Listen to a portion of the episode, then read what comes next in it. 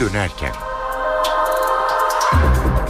İyi akşamlar. Ben Öykü Özdoğan. Eve dönerken haberler başlıyor. Türkiye ve dünyadan günün önemli gelişmeleriyle karşınızda olacağız. Öne çıkan haberlerin özetiyle başlıyoruz. Başbakan Erdoğan 5 yıl aradan sonra Brüksel'de Avrupa Birliği yetkilileriyle bir araya geldi. Görüşmelerde iki başlık öne çıktı. Biri HSYK düzenlemesi, diğeri Suriye krizi. HSYK konusunda Avrupa Birliği'nin kaygılarını dikkate aldıklarını söyleyen Başbakan, kuvvetler ayrılığı konusunda güvence verdi. Başbakan Suriye başlığında ise dün ortaya çıkan fotoğrafların ardından batılı ülkelerin harekete geçmesini istedi.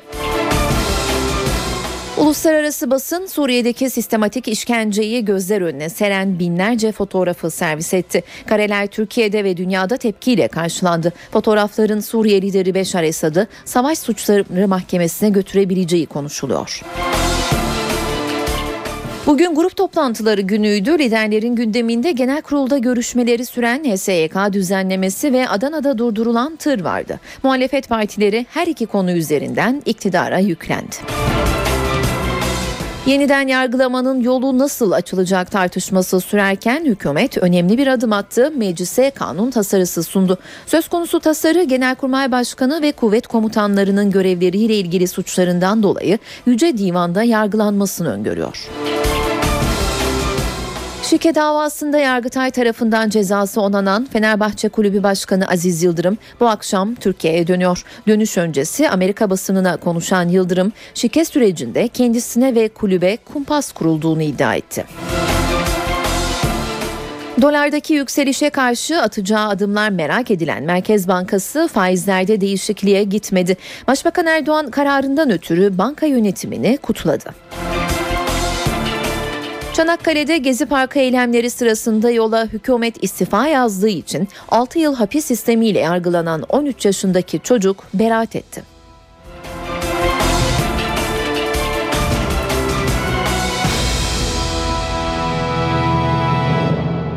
Başbakan Erdoğan'ın 5 yıl aradan sonra gerçekleştirdiği Brüksel ziyaretine HSYK düzenlemesi ve Suriye başlığı damgasını vurdu. Başbakan Adalet Bakanı'nın kurul zerrindeki yetkisini artıran HSYK teklifiyle ilgili Avrupa Birliği'nin kaygılarını dinledi ve neyi amaçladıklarını anlattı. Başbakan kuvvetler ayrılığı ilkesine bağlı olduklarını söyledi. Yargının tarafsızlığını sağlamak yasamanın görevidir dedi. Kuvvetler ayrılığı noktasında demokratik ülkelerin hiçbir tanesinin sorunu yoktu. Hukukun üstünlüğü noktasında zaten yine demokrasiye inanmış olan ülkelerin Burada bir problemi yoktu. Fakat yargının bağımsızlığı derken eğer yargı bağımsızlığını tarafsızlık ilkesinden saparak kullanmaya kalkarsa orada ciddi manada sıkıntılar doğar. Ve bu sıkıntıları aşabilmek için de yargının hem bağımsızlığını hem de tarafsızlığı ilkesini ortaya koymak ve bunu da tabii belli esaslara bağlamak yasamanın görevidir. Yasamayı yok farz ederek, yürütmeyi yok farz ederek eğer yargıyı tamamıyla sorumsuz bir halde değerlendirecek olursak o zaman o ülke yargı devleti olur, demokrasi devleti olmaz. Biz tabi demokratik bir hukuk devletinden yanayız ve bunu özellikle savunuyoruz. Halkın iradesinin üstünde bir güç asla kabul etmiyoruz halkın iradesinin tecelli ettiği yerde yasama organıdır. Ve yasama organı bu tür sıkıntılar, aksaklıklar olduğu zaman da bunu düzenleme göreviyle ayrıca mükelleftir diye düşünüyorum. Ve biz bu konularda da özellikle medya üzerinden iletişimden çok bunu da medya mensuplarının karşısında özellikle söylüyorum. Bunu ikili görüşmelerimizle ilgili sorumlu bakanlarımız vasıtasıyla yapmamız çok daha isabetli olacaktır diye düşünüyorum. Karşı cephe bu konuda neler söyledi ona bakalım. Avrupa Konseyi Başkanı Herman Van Rompuy, Başbakan kendi analizini aktardı gayet ayrıntılı bir şekilde kaydettik. Şimdi biz kendi analizimizi yapacağız. Üyelikten sorumlu komiser de görüşme halinde. Biz burada siyasi durum konusunda bir analiz yapacak değiliz. Bu Türkiye'nin iç durumudur. Biz sonucu görüp değerlendireceğiz dedi. Avrupa Komisyonu Başkanı Jose Manuel Barroso ise sorunlar ne olursa olsun bu sorunların çözümü mutlaka hukukun üstünlüğü ve erklerin ayrımı ilkelerine uymalıdır. Şimdi yapılması gereken hukukun üstünlüğü ve erklerin ayrımı ilkesiyle sorunun çözülmesi dedi. Brüksel seyahatinde öne çıkan diğer başlık Suriye krizi etrafında şekillenen gelişmelerdi. Başbakan kritik Cenevre 2 toplantısının arefesinde yayınlanan ve Suriye'de işkence yapıldığını belgeleyen fotoğraflara dikkat çekti. Erdoğan batılı ülkelere seslenerek artık bu noktadan sonra harekete geçmek için daha ne bekliyorsunuz diye adama sorarlar dedi. Erdoğan Esad giderse kim gelir sorularından artık bıktık. Halk kimi isterse o gelecek dedi bu fotoğrafları görüp de hala buna seyirci kalmak bizim sorumluluk mevkiinde olan siyasiler olarak görevlerimizi yerine getirmemenin bir ifadesi olur. Artık burada herhangi bir adım atılmayacaksa nerede adım atılacak? Ne zaman adım atılacak? İnsana bunu sorarlar. Avrupa Birliği'nden gelen açıklamaları da aktaralım. Avrupa Konseyi Başkanı Herman Van Rompuy, Suriye'deki insani durum konusunda kaygılıyız. Yarınki toplantının yeni bir siyasi süreç başlatmasını diliyoruz dedi. Rompuy son yayınlanan fotoğraflar Suriye'de savaş suçu işlendiğini gözler önüne serdi. Daha fazla delile ihtiyaç yok artık diye konuştu. Dünya yarın başlayacak Cenevre 2 toplantısı öncesi uluslararası basının servis ettiği fotoğrafları konuşuyor. Fotoğraflarda 11 bin Suriyelinin işkence sonucu öldüğü gözler önüne seriliyor. Bu karelerin Suriye lideri Beşar Esad'ı savaş suçları mahkemesine götürebileceği yorumları yapılıyor. Suriye'de sistematik işkencenin fotoğraflarla belgelenmesinin ardından gözler Lahey'e çevrildi. Uluslararası kamuoyuyla paylaşılan fotoğrafların Suriye lideri Beşar Esad'a Savaş Suçları Mahkemesi'nin yolunu açabileceği konuşuluyor. Binlerce fotoğrafı inceleyerek 31 sayfalık bir rapor yazan komisyona göre deliller Esad'ı sanık sandalyesine oturtacak kadar sağlam. Komisyonda yer alan savaş suçları konusunda uzman başsavcı Desmond da Silva fotoğrafları Yahudi soykırımı sırasında Nazi kamplarında çekilen görüntülere benzetti. Raporu kaleme alan başsavcılardan David Crane'e göre de Fotoğraflar Şam rejiminin ölüm makinesi olduğunun ispatı. İngiltere Dışişleri Bakanı William Hague ise Şam rejiminin Suriye halkına yönelik sistematik bir şiddet uyguladığını bir kez daha gördük. İnsan hakları ihlallerinin cezasız kalmaması için baskı yapmayı sürdüreceğiz dedi. Ancak Suriye, Lahey'deki Uluslararası Ceza Mahkemesi'ne üye değil. Bu nedenle mahkemenin Suriye'den bir yetkiliyi yargılayabilmesi için Birleşmiş Milletler Güvenlik Konseyi'nin devreye girmesi gerekiyor. Böyle bir adımın Esad rejimini destekleyen Rusya'nın vetosuna takılacağı belirtiliyor. Suriyeli bir asker tarafından muhaliflere sızdırılan 55 bin fotoğraf 11 bin Suriyeli muhalifin işkence sonucu öldüğünü ortaya koymuştu. Fotoğraflarda kurbanlara elleri ve ayakları bağlıyken işkence yapıldığı, tel, ip ve kayışlarla boğulduğu saptanmıştı. Suriye'deki işkence fotoğraflarına Türkiye'den tepki yağdı. İktidar ve muhalefet temsilcileri durumu vahşet olarak niteledi. Bu cinayetlere ortak olanları, emir verenleri, cinayetleri işleyenleri de lanetliyorum. İnsanlık Suriye'de rafa kaldırılmıştır. Bu ülke dört bir yandan ateş altına alınmıştır. Suriye'de resmen katliam yapılmaktadır. Esad kendi zulmünde boğulmaya mahkum bir diktatör olarak zaten son günlerini yaşıyor. İktidarın da muhalefetin de tepkisi ortak.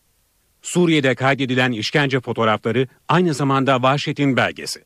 22 Ocak'ta İsviçre'de başlayacak ikinci Cenevre konferansından önce böylesi kanlı bir sürecin yaşanıyor olması herkes adına uyarıcı ve dikkat çekici olmalıdır. Bu konu bir ihtilaf konusu olmaktan çıktı diye düşünüyorum. Bir zulüm var, bir zalim var ve insan onuru, insan haysiyeti, insan yaşamı ayaklar altında. Başbakan Yardımcısı Bülent Arınç ise Suriye'de savaş suçu işlendiği görüşünde. Şimdi işlenen cinayetlerle dünya büyük bir vahşeti kendi gerçek gözleriyle görmüş bulunuyor. Bu yönetim bir saniye bile iş başında kalmamalı ve bu vahşeti işleyenler bir an evvel Savaş Suçları Mahkemesi'nde veya insan haklarının söz konusu edildiği yerlerde yargılanmalıdır.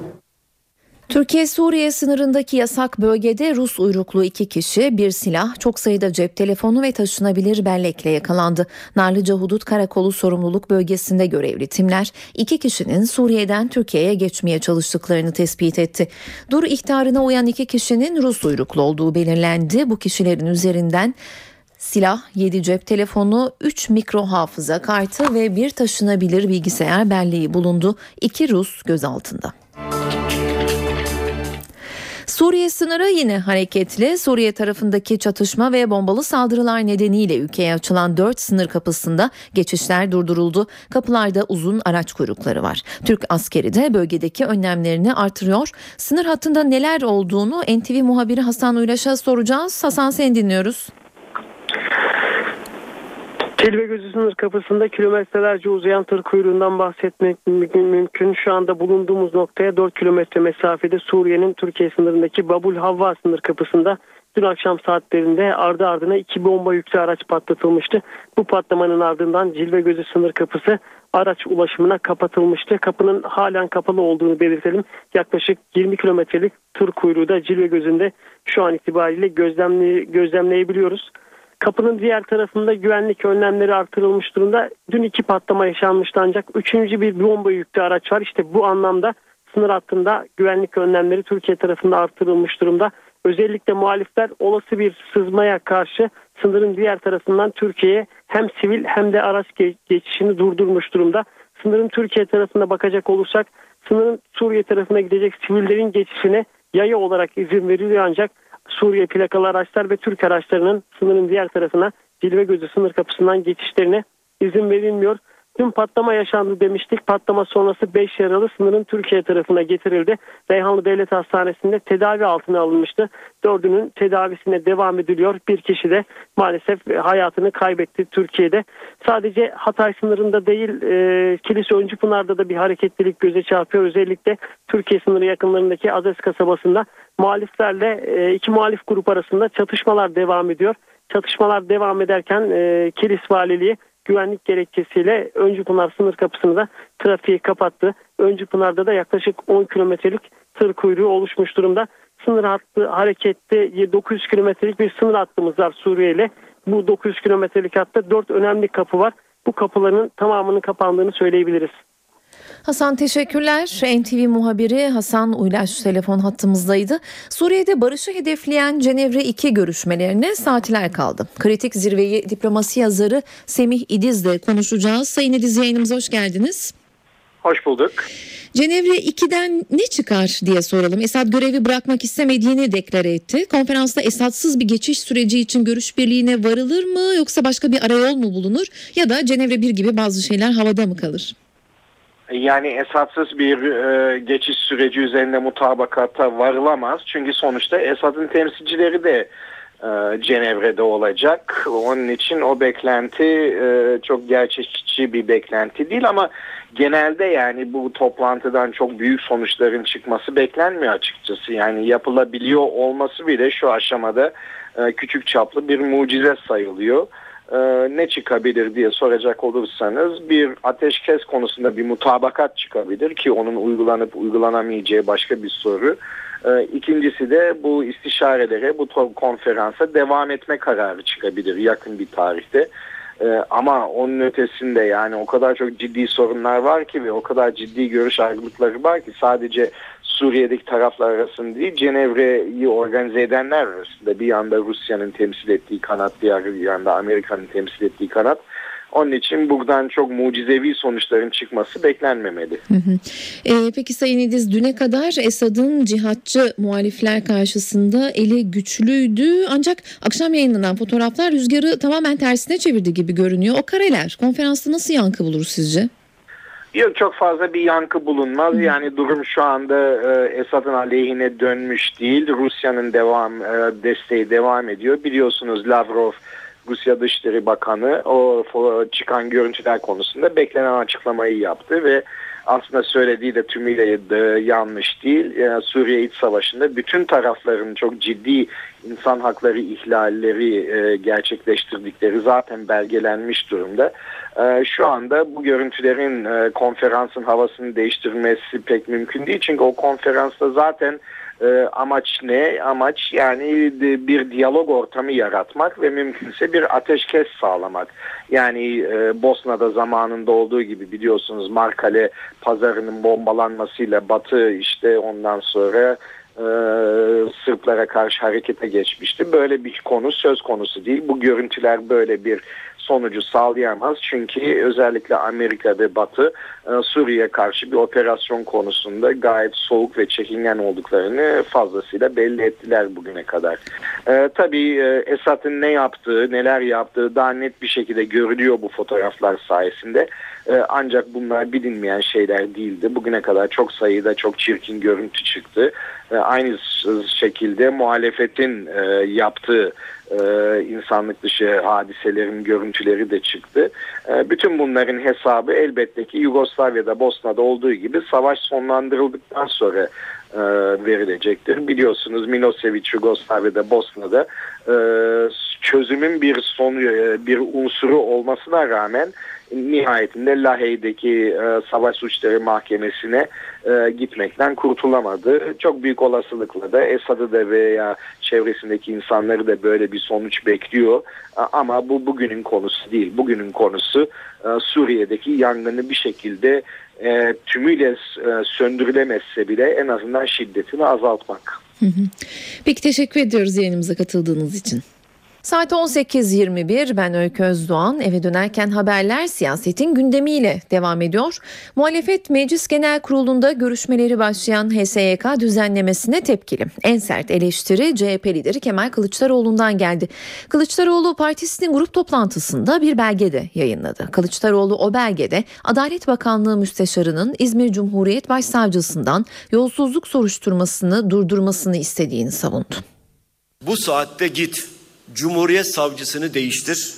Tüm kararları iptal et. Bu soruşturmayı durdur.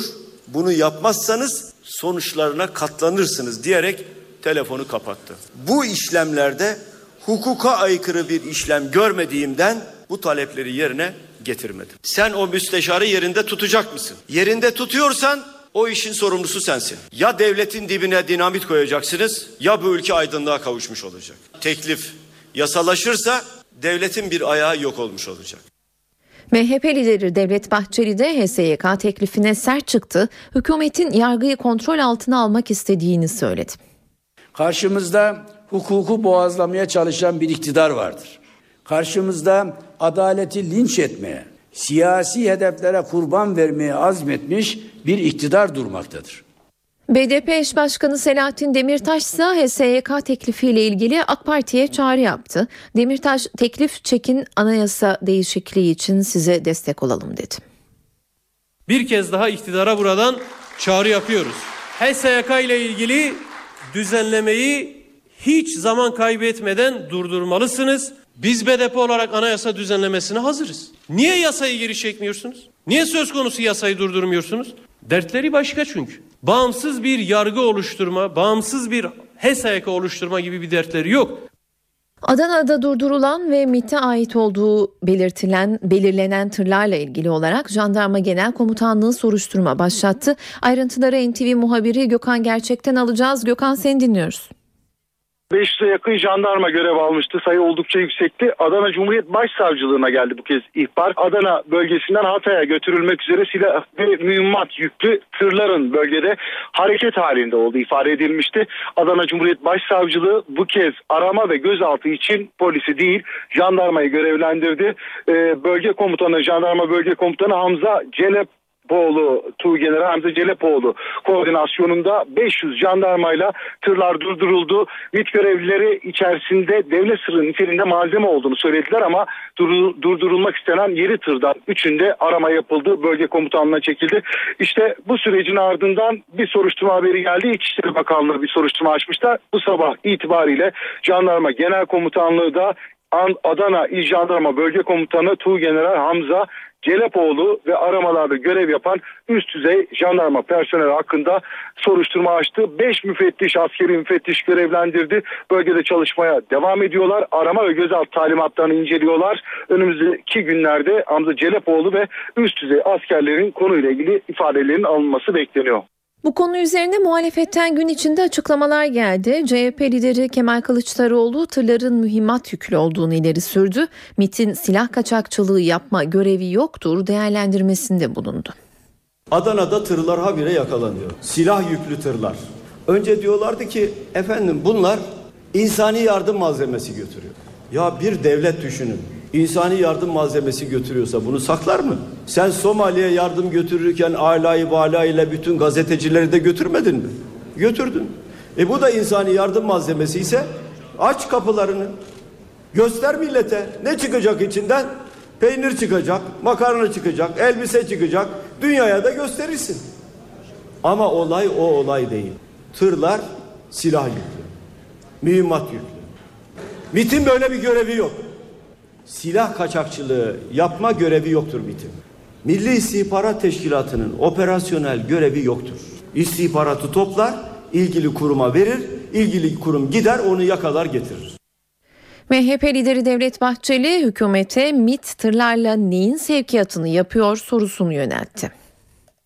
AKP hükümeti bu MİT tırlarıyla neyin sevkiyatını kimlere yapmaktadır? Tırın güvenliğini sağlayamayan bir hükümetin ülkenin güvenliğini sağlaması nasıl beklenecektir? BDP eş başkanı Selahattin Demirtaş da iktidarı sert sözlerle eleştirdi. Ya bir halkın aklıyla bu kadar alay edilir mi? Velev ki Türkmenlere o tırlarla yardım götürülüyor olsaydı böyle mi götürülürdü? Gizli gizli mi? Davul zurnalarla, kurbanlarla, canlı yayınlarla, kurdelelerle götürülürdü.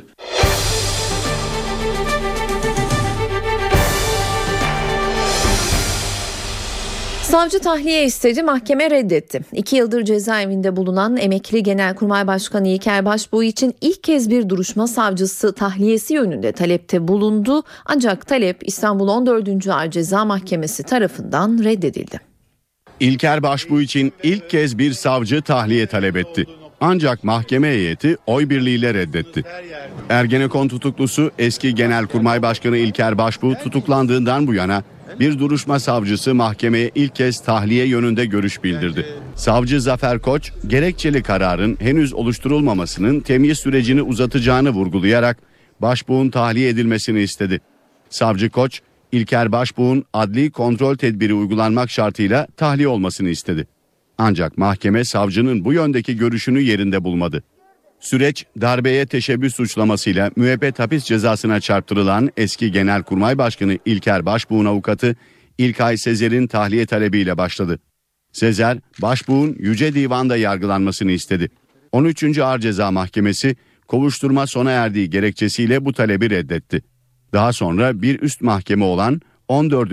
Ağır Ceza savcının tahliye talebini değerlendirdi ve davayı karara bağlayan 13. Ağır Ceza Mahkemesi'nin tahliye talebini reddetmesini usul ve yasaya uygun buldu. Genelkurmay Başkanı ve kuvvet komutanlarının görevleriyle ilgili suçlarından dolayı Yüce Divan'da yargılanmasının önü açılıyor. Hükümet komuta kademesinin soruşturulma usullerini yeniden düzenleyen kanun tasarısını meclise sundu. Tasarı askerlik yaşının da 21'e yükseltilmesini öngörüyor. Genelkurmay Başkanı ve kuvvet komutanları Yüce Divan'da yargılanacak. Askerlik yaşı 21 olacak. Hükümet komuta kademesinin soruşturma usullerini yeniden düzenleyen kanun tasarısını meclise sundu. Tasarıya göre Genelkurmay Başkanı ve kuvvet komutanları görevleriyle ilgili suçlarından dolayı Yüce Divan'da yargılanacak. Kuvvet komutanları ve genelkurmay başkanları için soruşturma açma izni ise başbakan tarafından verilecek. Başbakan onayı olmazsa soruşturma ve inceleme yapılamayacak. Başbakanın onayı ile yapılacak soruşturma 3 kişilik bir soruşturma kurulu tarafından yürütülecek ve sonuç bir raporla başbakana sunulacak. Başbakan kamu davası açılmasına gerek görmezse soruşturma kurulu Genelkurmay Başkanı ve kuvvet komutanları için kovuşturmaya yer yoktur kararı verecek ve bu karar kesin olacak. Ayrıca isimsiz, imzasız, adressiz veya takma isimle yapıldığı anlaşılan ve belli bir olayı nedeni içermeyen delilleri dayanakları gösterilmeyen ihbar ve şikayetler işleme konulmayacak. Tasarıyla öngörülen bir başka değişiklik ise askeri alma yaşına ilişkin. Halen 20 yaşına giren yükümlüler askere çağrılıyor. Tasarı yasalaşırsa askere alma yaşı 21 olacak. Tasarıya göre kuvvet komutanlarının görev süreleri de yaş haddine kadar birden fazla kere uzatılabilecek. Mevcut uygulamada 65 olan yaş haddini aşmamak kaydıyla kuvvet komutanlarının görev süresi sadece bir yıl uzatılabiliyordu. Şike davasında hakkındaki hapis kararı Yargıtay tarafından onanan Fenerbahçe Kulübü Başkanı Aziz Yıldırım bu akşam Türkiye'ye dönüyor. Yıldırım öncesinde Amerikan basınında konuştu. Kendisine ve kulübe kumpas kurulduğunu ileri sürdü. Yıldırım beni Ergenekon'dan alamadılar, Şike davasını uyduruyorlar dedi. Bu dava siyasi bir davadır ve siyasi olarak da neticelenmiştir.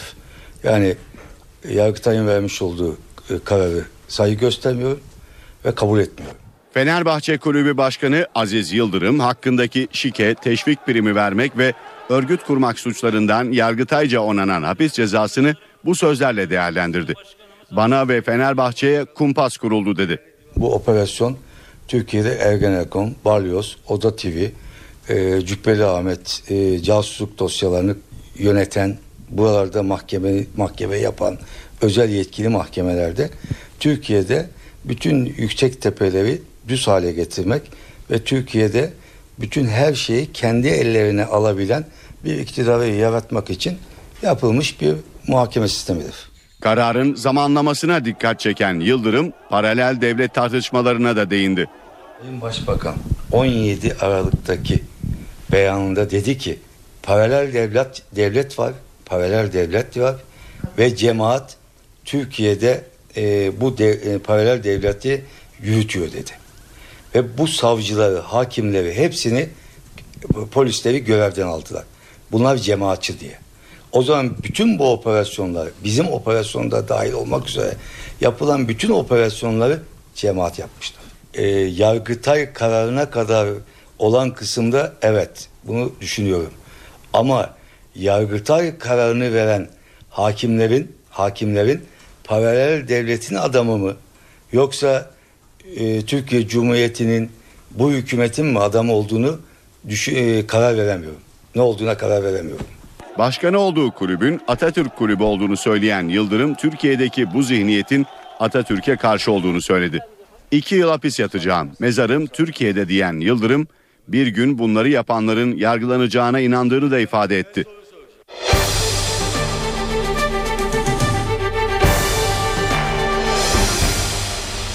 Dolardaki yükselişe karşı atacağı adımlar merak edilen Merkez Bankası faizlerde değişikliğe gitmedi. Merkez Bankası Para Politikası Kurulu yılın ilk faiz kararını açıkladı. Buna göre politika faizi gecelik borçlanma ve borç verme faizlerinde herhangi bir değişiklik yapılmadı. Bankanın bu kararını NTV Ankara İstihbarat Şefi Ahmet Ergen'le konuşacağız. Ahmet seni dinliyoruz. Hemen hatırlatalım Merkez Bankası'nın gecelik faiz oranları verelim. Marjinal e, fonlama oranı %7,75 açık piyasa işlemleri çerçevesinde piyasa yapıcısı bankalara repo işlemleri yoluyla tanınan borçlanma imkanı faiz oranı da %6,75 olarak kaldı. Merkez Bankası borçlanma faiz oranı %3,5. Bir hafta vadeli repo ihale faiz oranı da %4,5 olarak korundu. Merkez Bankası'nın e, bu kararına ilişkin e, piyasalarda e, geniş değerlendirmeler oldu. Yine kur cephesinden ilk tepkiler de geldi ve Merkez Bankası kararının açıklanmasının ardından kurda e, rekor e, ya da tarihi zirve bir kez daha yenilenmişti.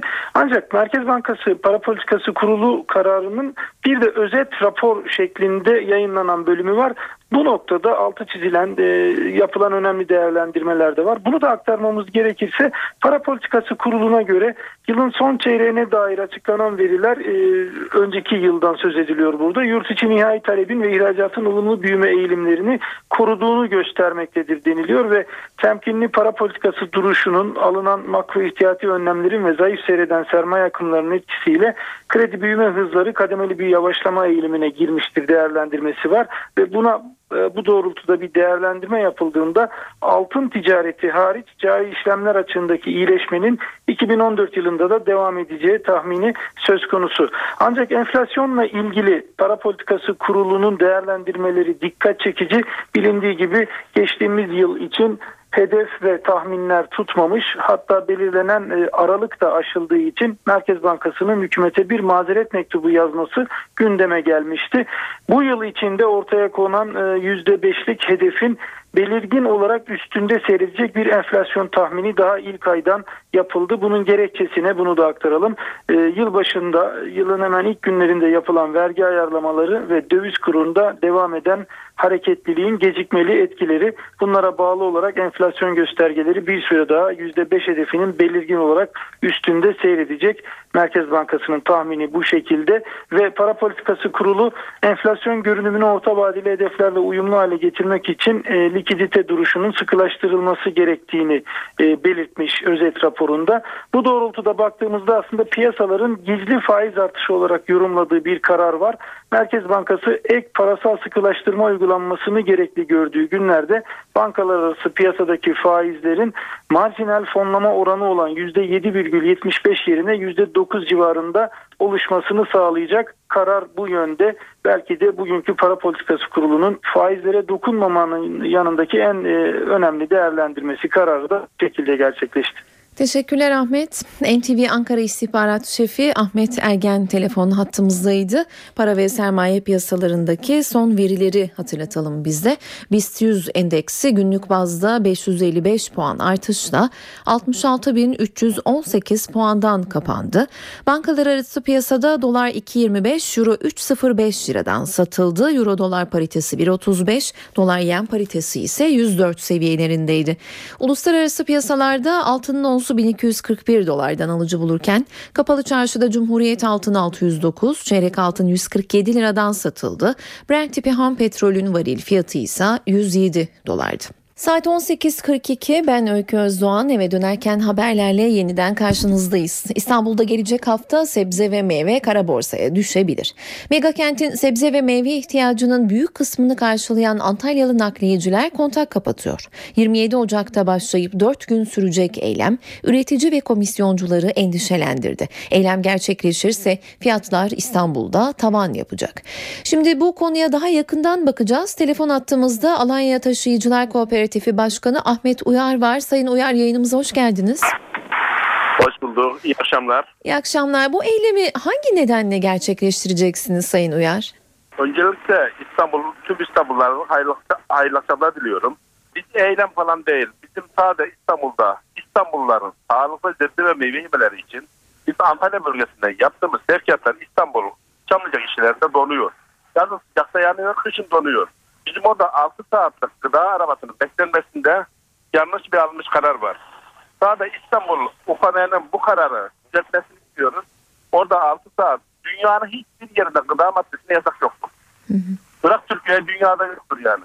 Bazı bizim Antalya İstanbul'da 6 saat yasaktan dolayı artık sevkiyat yapamaz duruma geldik. Hı hı. Saat 10'dan sonra İstanbul'un girişine ve çıkışına araba girip çıkmıyor.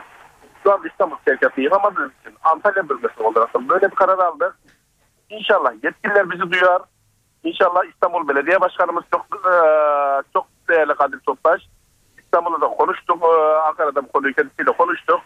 İnşallah hayırlı bir mesaj verir. Ve İstanbul'un pahalı zebde yer ve Antalya'nın zebdesi yerinde kalır. Biz de en güzel şekilde sevkiyatlarında devam ederiz. Peki e, Sayın Uyar talepleriniz neler? Bizim taleplerimiz İstanbul'da sade bak e, şunu açıklık getirelim. Ağır tonajlı araçlar diyorlar. Yok biz ağır tonajlı araçlar için yasağın kalkmasını istemiyoruz. Hı hı. Sade zebde arabalarına gıda taşıyan arabalara yasağın kalkmasını istiyoruz. Hı hı. Biz e, İstanbul Sultanahmet'in taşını biz çekiyoruz. 6 saat, 6 saat değil 10 saat yasak gelsin. Fakat e, İstanbul'a giden taze ürüne yasak, e, yasak gelmesin. Biz taze ürünü zamanında götüremediğimiz için bu kararı ondan aldık. Evet. Ee, peki Sayın Uyar son olarak e, şunu da soralım. Siz kontak kapattığınızda e, İstanbul'a sebze ve meyve nasıl nakledilecek? Nakledilecek mi? İstanbul'a bu Antalya bölgesinin nakliyecileri İstanbul'un nakliyesi çok kolay bir nakliye değil. İstanbul'a giden araçlar Afyon'dan ba- başlıyor malı dağıtmaya. Afyon, Kütahya, Bilecik, Adapazarı, İzmir, Gebze, Kadıköy, Bayrampaşa. Hiçbir aracın bunu bilmeyen bir aracın bunu yapma mümkünatı yok zaten. Bu araçlar e, farklı bir şey istemiyor. Sadece mesela kalkması istiyor. Tabii Antalya bölgesinde de 2500 aracın evinin önüne çekilmesi Türkiye büyük bir etki. İnşallah e, yetkililerimiz buna şey bırakmazlar yani. Bir açıklama yaparlar. Sayın e, Kadir Topbaş Belediye Başkanımız İstanbul'un işini, e, Namperlerin işini Fatih Sultan Mehmet Köprüsü'nde yarım saatte çözdü. Fakat biz iki yıldır Ankara 20 seferimiz var bir tane çözemedik. Peki. Teşekkür ediyoruz yayınımıza katıldığınız için. Biz de teşekkür ederim. Hayırlı diliyorum. Teşekkürler. Alanya Taşıyıcılar Kooperatifi Başkanı Ahmet Uyar telefon hattımızdaydı. Hükümet fiyat artışıyla gündemde olan kuru fasulye için sıfır gümrük vergisiyle ithalat kararı aldı. Resmi gazetede yayımlanarak yürürlüğe giren kararla birlikte kuru fasulye ve barbunya ithalatından gümrük vergisi sıfırlanmış oldu. Kuraklık ve bakliyat ekiminin azalması nedeniyle kuru fasulye ve barbunyanın fiyatı son iki ay içinde %50 oranında artmıştı.